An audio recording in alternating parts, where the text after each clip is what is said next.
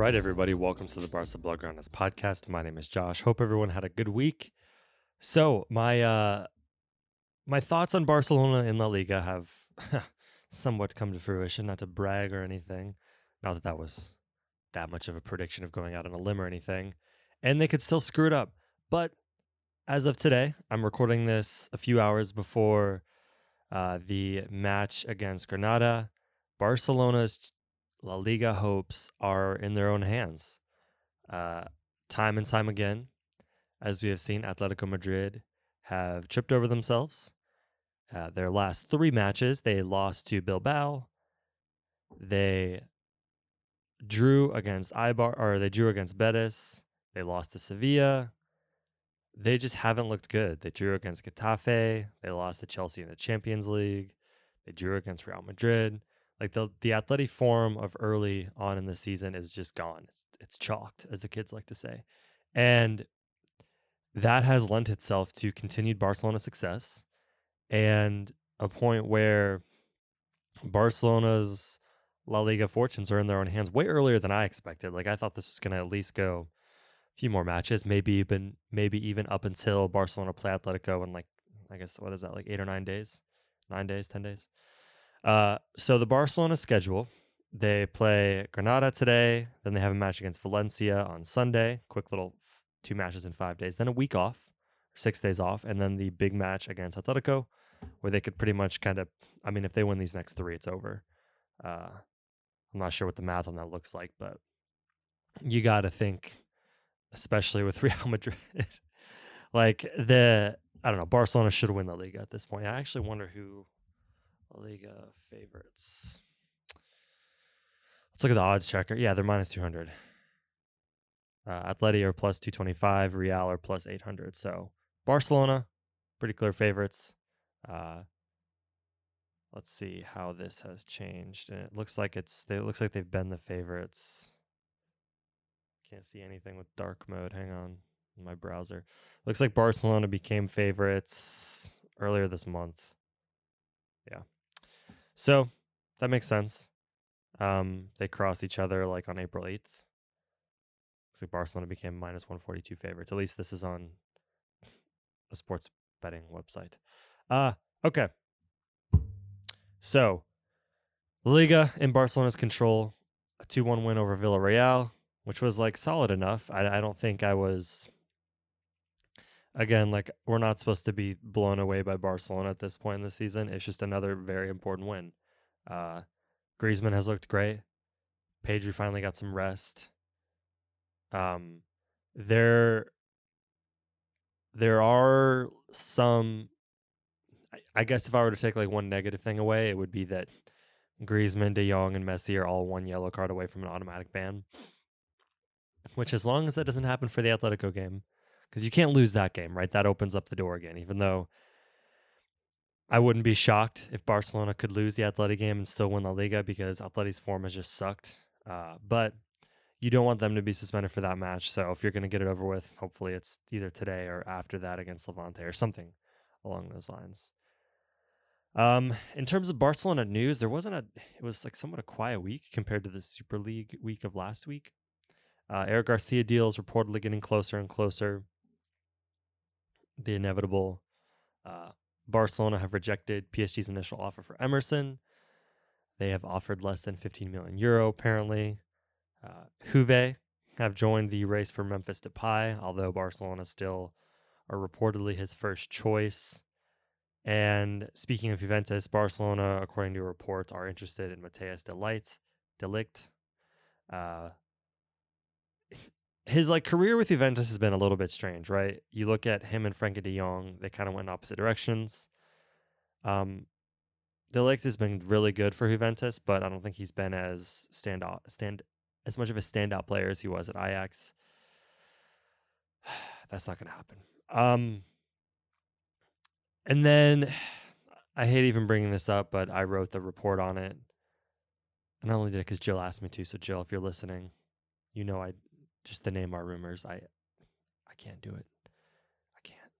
Uh, Barcelona are reportedly trying to secure a sponsorship deal to aid the Neymar signing that they. Uh, I mean, it's just I don't know. All I know is if they somehow get like a just a boatload of money and they choose Neymar over Erling Haaland, if that's like a choice that they can make, just come on. If you if anything, if you want to hold out hope that Neymar will return on a free next year, do that. That's like in the realm of possibilities, right? You know what's not in the realm of possibility? Barcelona dropping like a hundred million on Neymar this summer. And if they did, Barcelona Finch, in my opinion, should be pissed because Erling Haaland is clearly the much better long term prospect. Although, I guess if Messi comes to you and says, like, get Neymar or I'm going to PSG, then, you know, I guess you would do anything. Speaking of PSG, uh, PSG have reportedly made an unbeatable offer for Lionel Messi. Uh, so Marcelo Bechler, who he was the journalist who first broke the Neymar to PSG story, uh, they've already made an offer for two years, the option for one more. They are, you know, they made the Champions League final last year, then the semifinals this year, although they're down to Pep's team. Barcelona, there was a report that uh, Jorge Messi met with uh, Barcelona upper management this week again, and they still don't know what they can offer Messi. Although there have been reports that they know they can't offer him what he's making right now, and they have to figure out kind of who they can buy and sell this summer. Uh, Bechler adds to his report that back in December, Messi didn't want to hear any offers and wait to the end of the season. Uh, Barcelona have six matches left. Of course, they could still end up getting two trophies this year, which would be pretty significant. Um, so I still think he stays at Barcelona. Like we we haven't talked about this as much recently because there haven't been a ton of developments. PSG are going to back up the, you know, the bank, the I guess an American term like the Brinks truck or whatever, and offer him a ton of money that he's not going to be able to make at Barcelona. You know, I'm not gonna lie. If I were Messi, it'd be pretty tempting to go to PSG with Neymar and Mbappe, just to make a run at it. They would clearly be the favorites to win the Champions League. I like uh, last month or a month before when Ronaldo came on, like we talked about whether or not that matters to Messi getting more Champions League matters, or whether it's more about doing it at Barcelona or nowhere else in Europe. I'm not so sold on that. I think Messi clearly wants to win more Champions Leagues. I don't think it's about just winning them at Barcelona.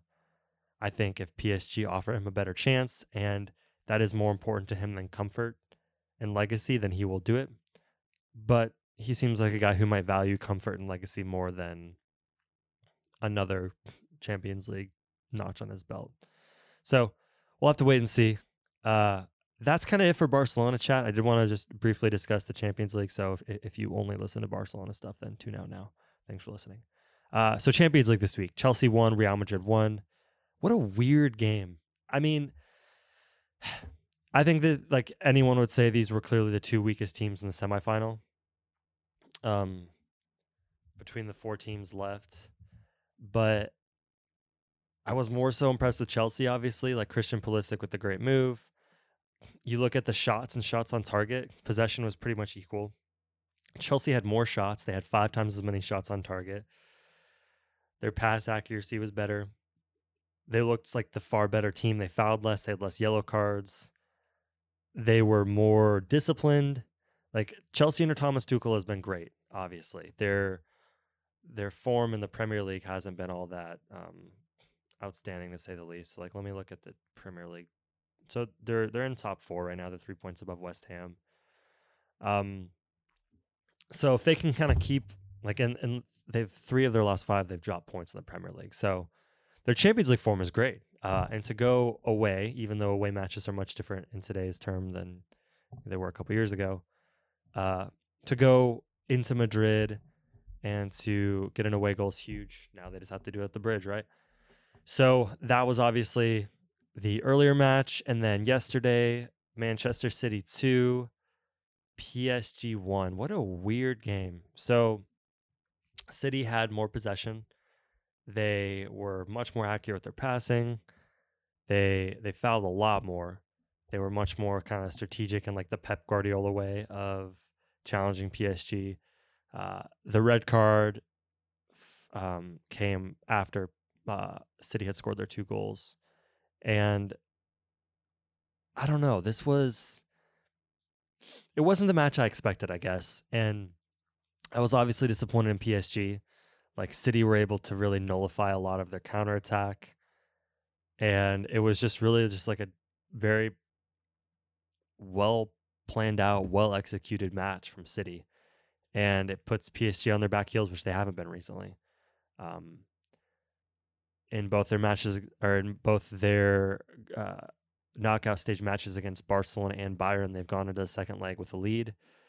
This time they're going into the second leg down. So it's going to be interesting to see them deploy that attack while they're also in the midst of, excuse me, while they're also in the midst of a battle for Ligue 1. So they currently sit second in their domestic league, down one point uh, and only one point above Monaco. And so PSG can't really afford to take matches off right now.